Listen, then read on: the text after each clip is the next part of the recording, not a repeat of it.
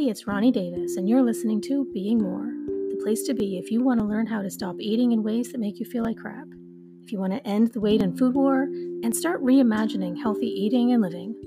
We'll show you how to change your mind, your food world, and your life with less doing and more being.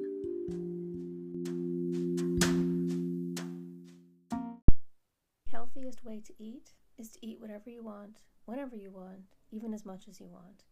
I'd even argue that despite what diets and supposedly healthy eating plans, well, and really the whole health and wellness industry as a whole, despite what they want you to believe, it's the only way to actually eat healthy. And over the next two episodes, I'm going to explain why I say that and exactly what I mean by it.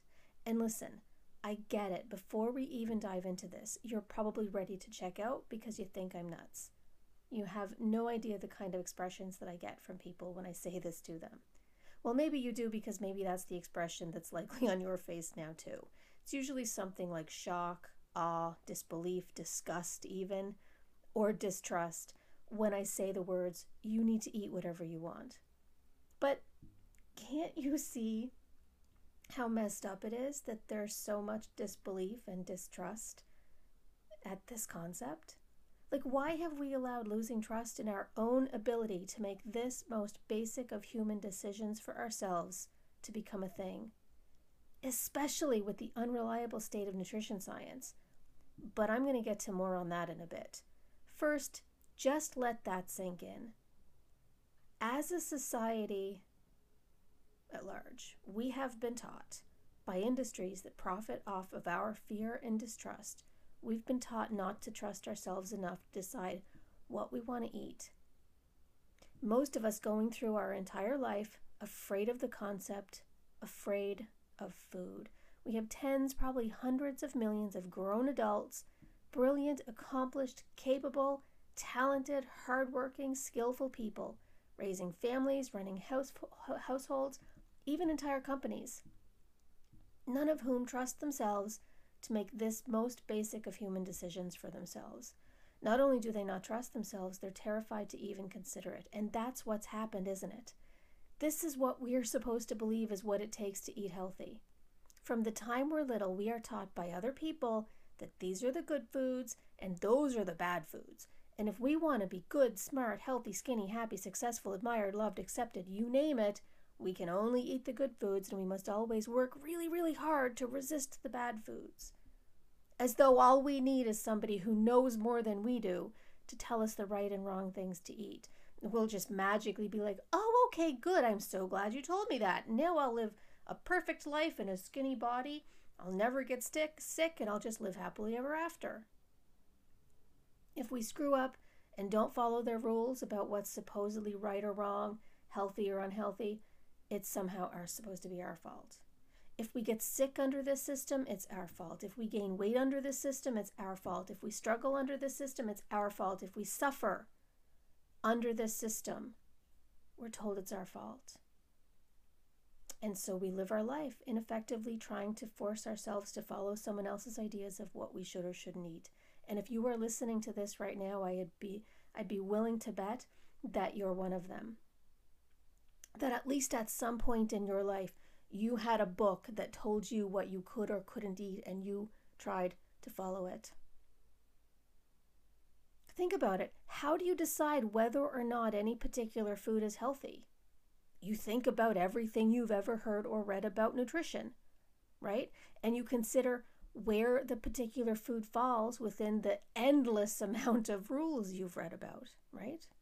The books, the diets, the articles, the experts, the gurus, the influencers, random people on the internet or at work, school, church, everyone wants you to disconnect from your own body, from your own wants and needs, and keep trying to force yourself to eat what and how they say you should, because you're supposed to believe they know better.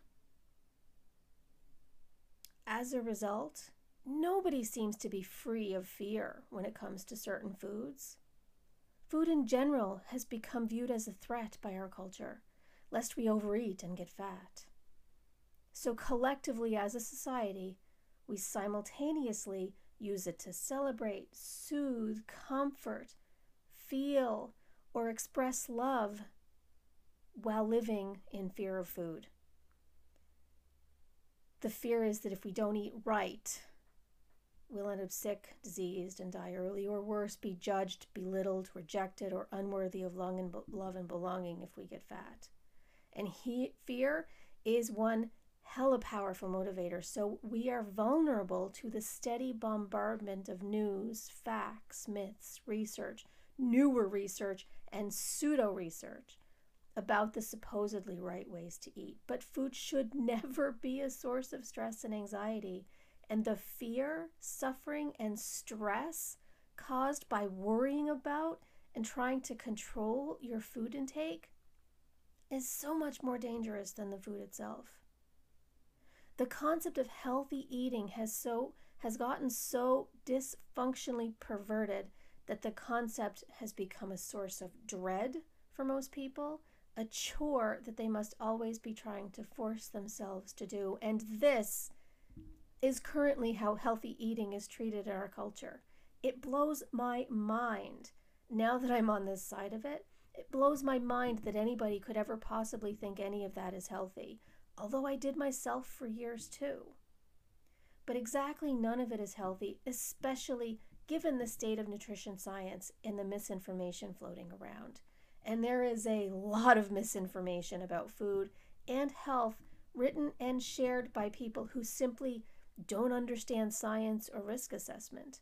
Since they can't interpret original research, they rarely read it, and most are just searching for headlines or sound bites to grab your attention and reinforce their own preconceptions.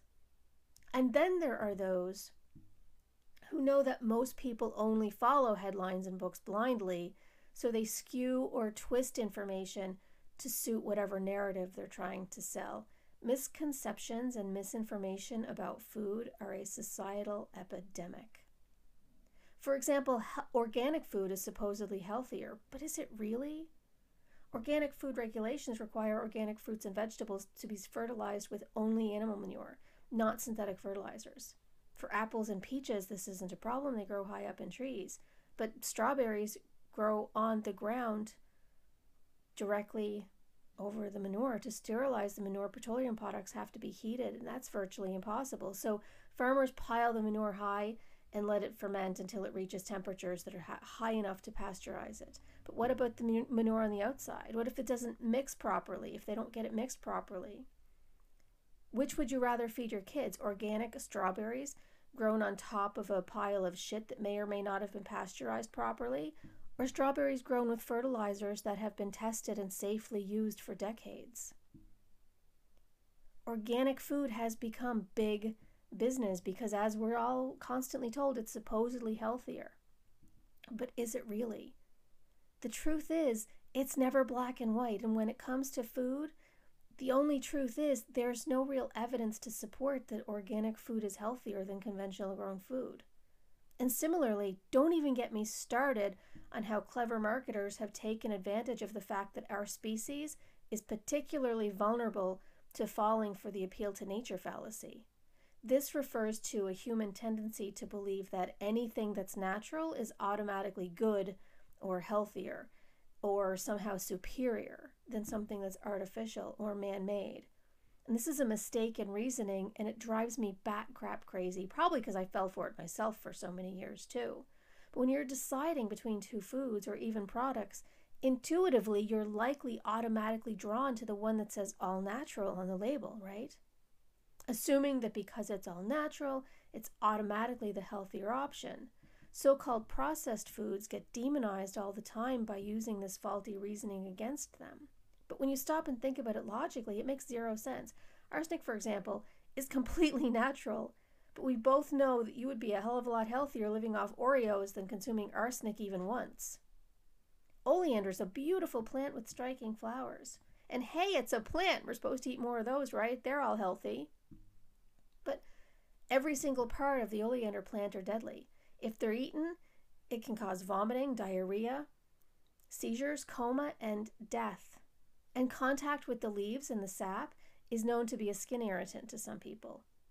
In fact, the poisons in oleander are so strong that people have even gotten sick after eating honey made by bees that visited the flowers. So, all natural is supposedly healthier. But is that really true? No, uh, not automatically, because again, nothing is ever that black and white. When it comes to nutrition science, there are major problems with it. So much so that I often refer to the science behind diet and nutrition as a shit show, and I stand by that statement. With good science, a team develops a question to ask or develops a hypothesis to test. They then devise experiments that may answer the question. They don't know how the experiments will um, turn out or if they'll answer the question, but they design them with proper co- controls. They collect the data and they let the chips fall where they may. They write up the results following a set of specific rules and they include all of the data they collected. The answer is not always clear. Often it's inconclusive, and in some cases, it's not at all what they expected. But regardless of the outcome, they then submit the paper to a respected journal, and other scientists review it. This is called peer review. It's not available in every journal. Getting into the best is difficult because their standards are very strict. Sometimes a journal will ask for more data or more research before it will accept a paper for publication. Sometimes it will reject it. If it's accepted for publication, it will appear in the journal. Data and conclusions are then open for critique by the scientific community as a whole.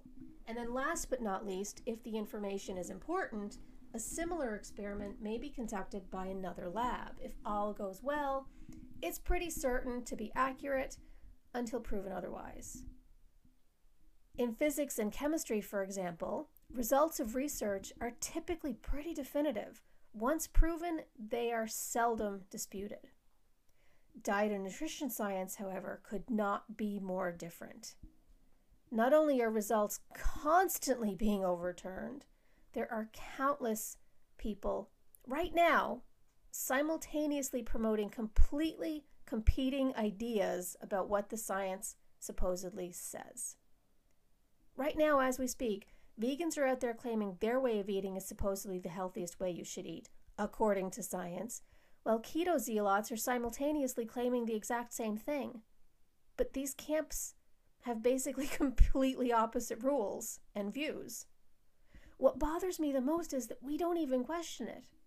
We read one book that says animal products are evil, and here's all the science that says so.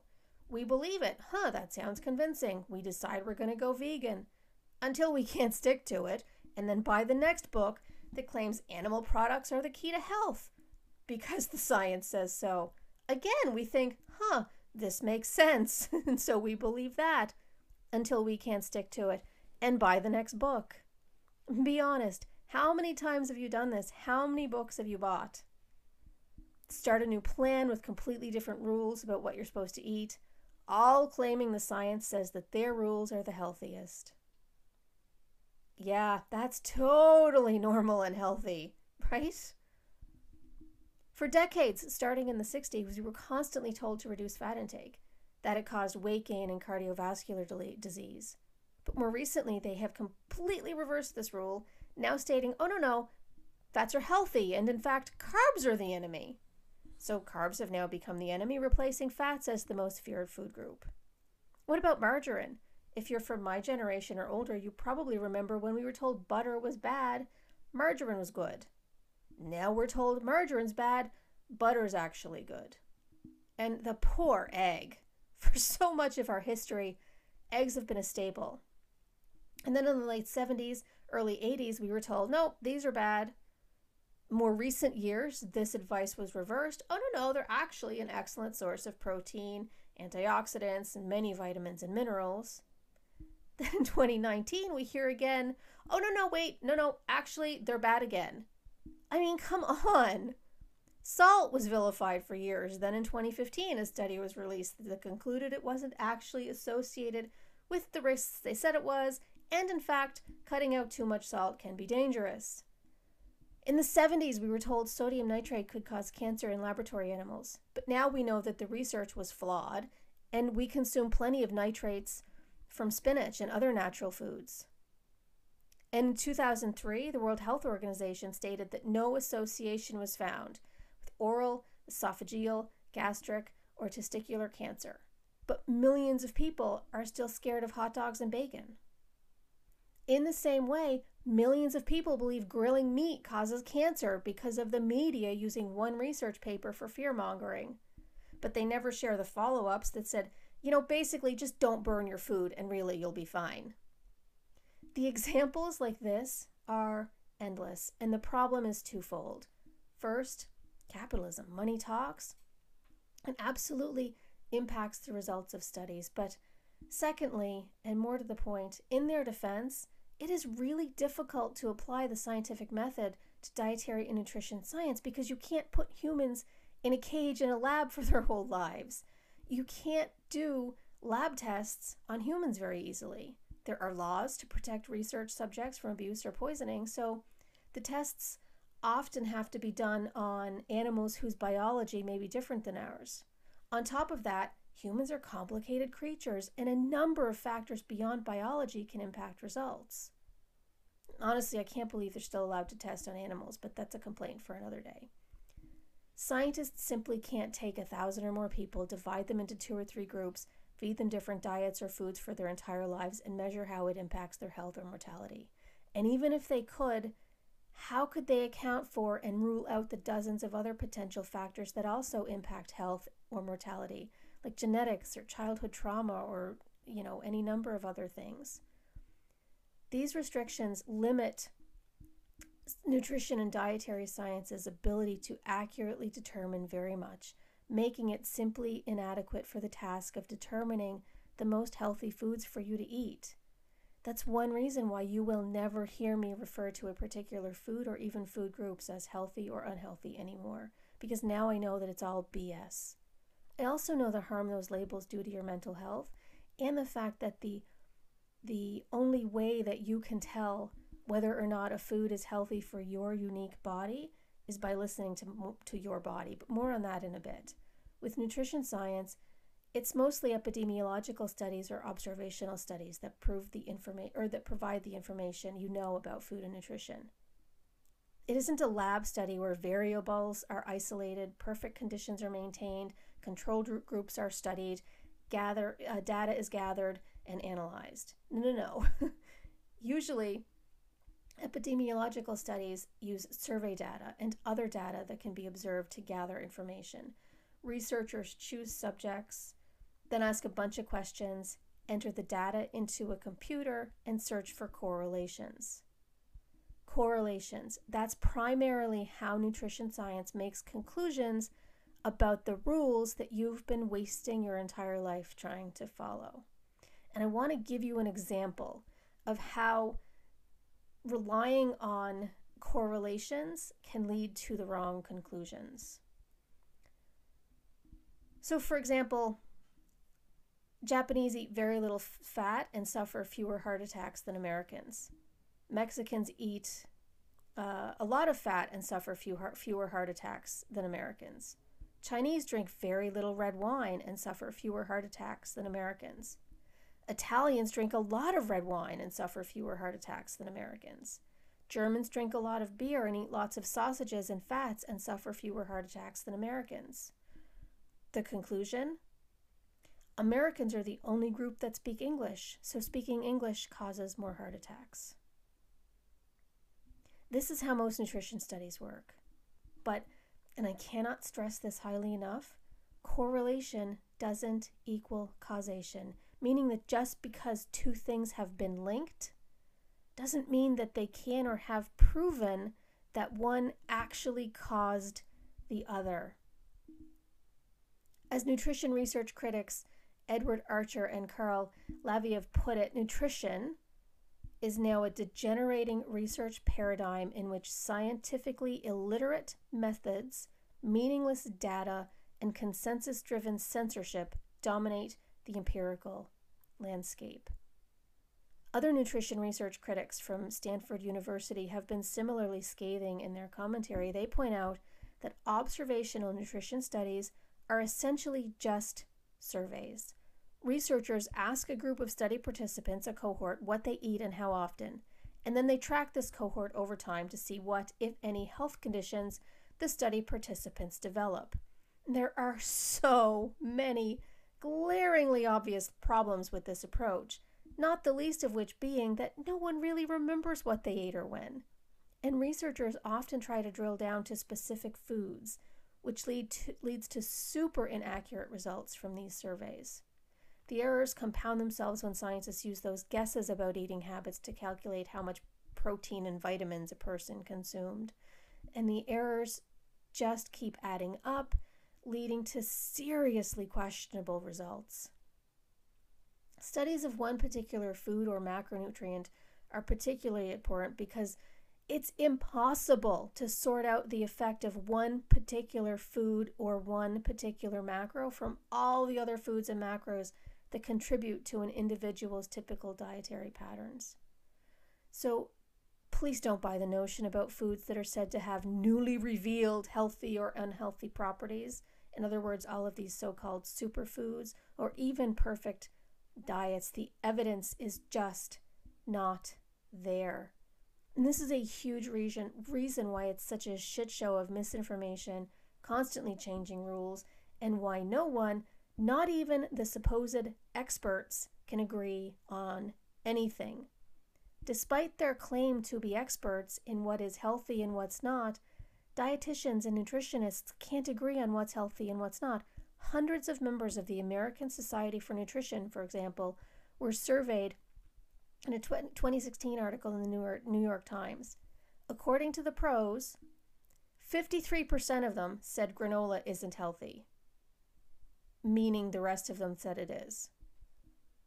39% say popcorn isn't healthy, meaning the rest say it is. And 41% say pork chops aren't healthy, meaning the rest say they are.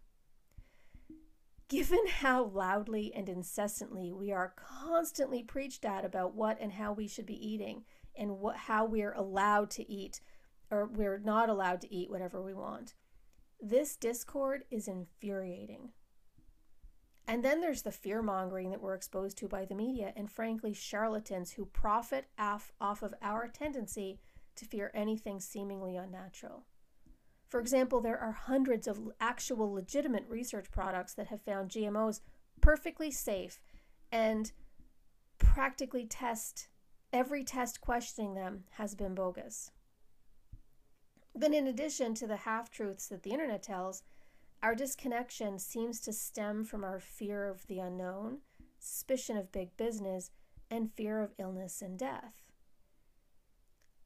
but it's essential to think critically. Think about where the information you're getting is coming from. Did you get it from a publication or a guru on a mission? Are all sides represented? Is it peer reviewed journals? Are there references to scientific research and facts? Who were the authors? Were they scientists or physicians? Because phys- physicians are rarely scientists. Their skill sets and training are very, very different. I have never seen a single respected scientific journal with a peer reviewed paper showing that GMOs cause more harm than non GMOs.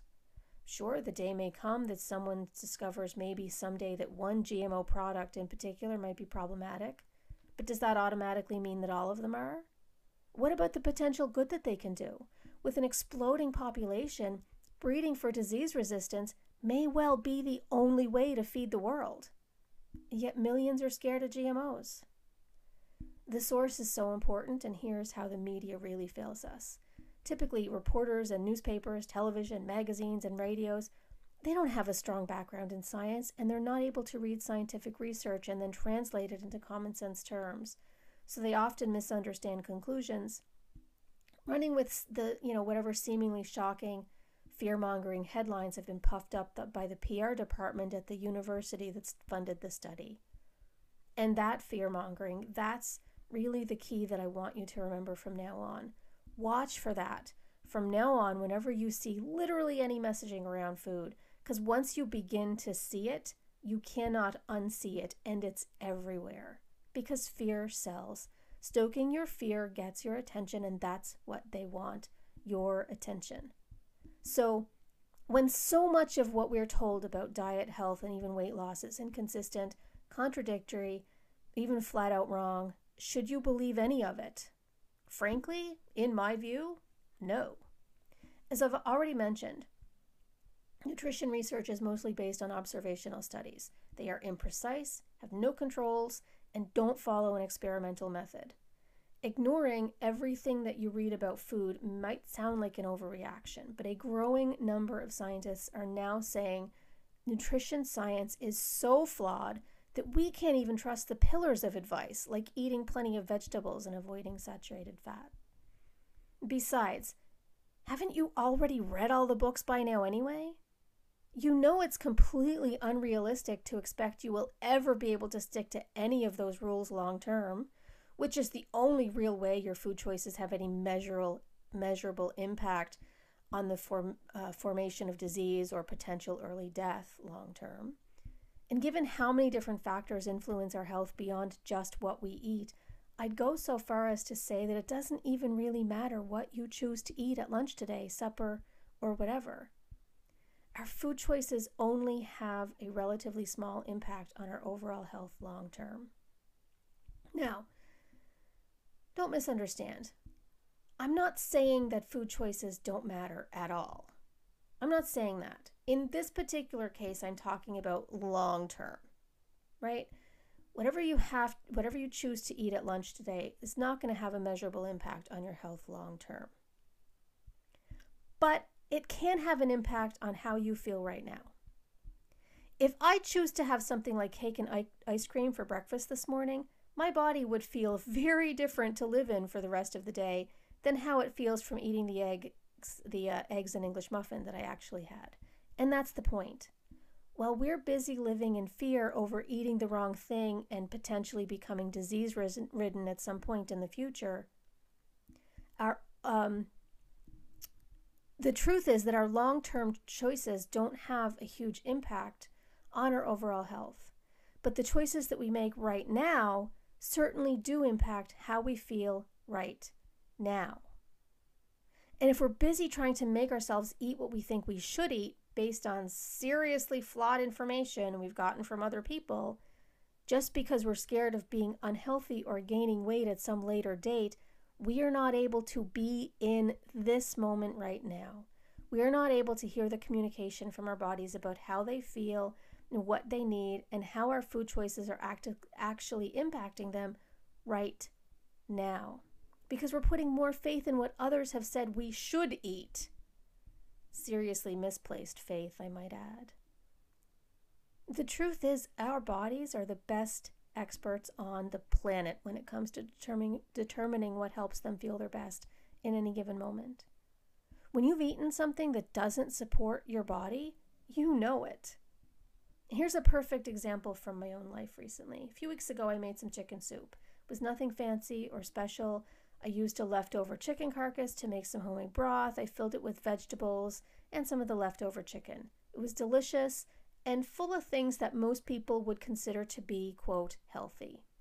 I mean, depending on whatever diet rules you're trying to follow at the time, but traditionally speaking, it was balanced and consisted of, quote, clean, whole food. To be clear, that wasn't my goal in making it, I just added things that I like. Anyway, within an hour of having the first bowl, I was running to some to the bathroom with some incredibly unpleasant and even kind of scary side effects initially I didn't know what was causing it.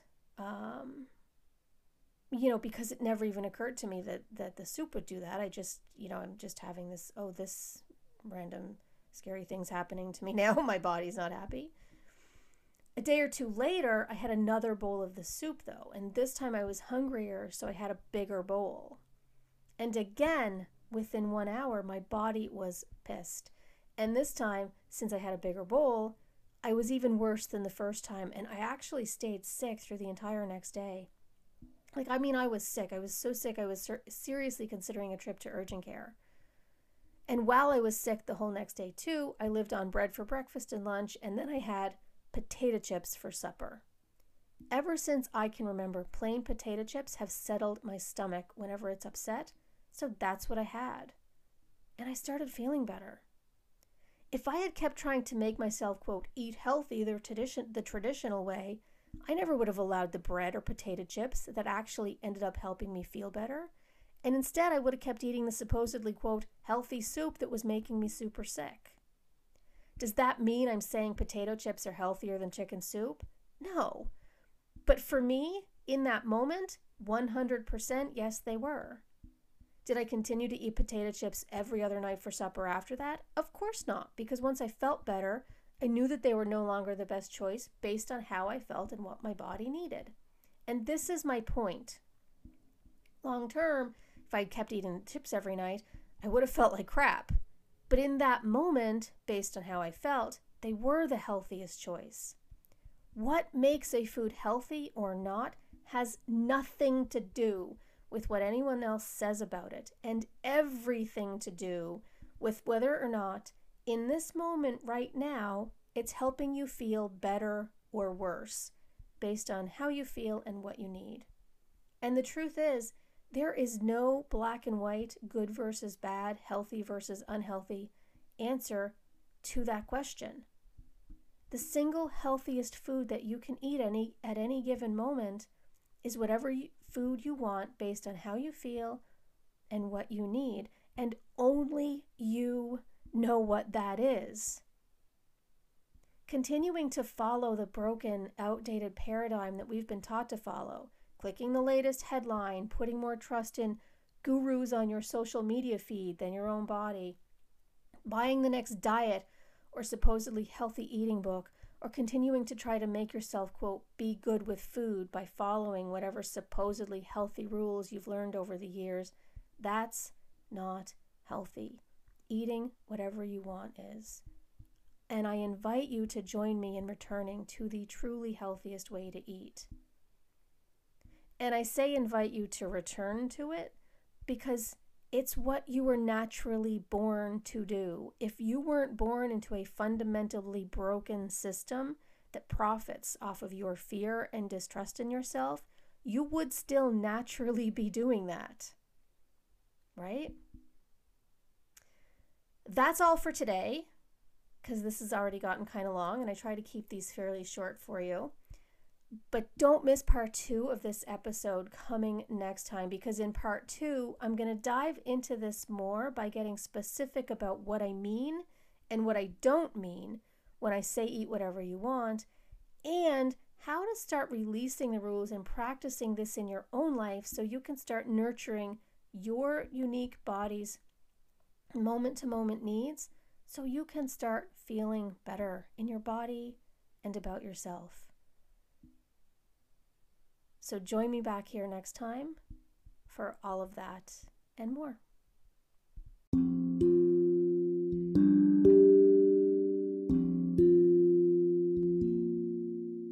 You've been listening to Being More with Ronnie Davis. Thanks for tuning in. To learn more about embodied cognitive eating training and access free resources, visit www.ecet.online.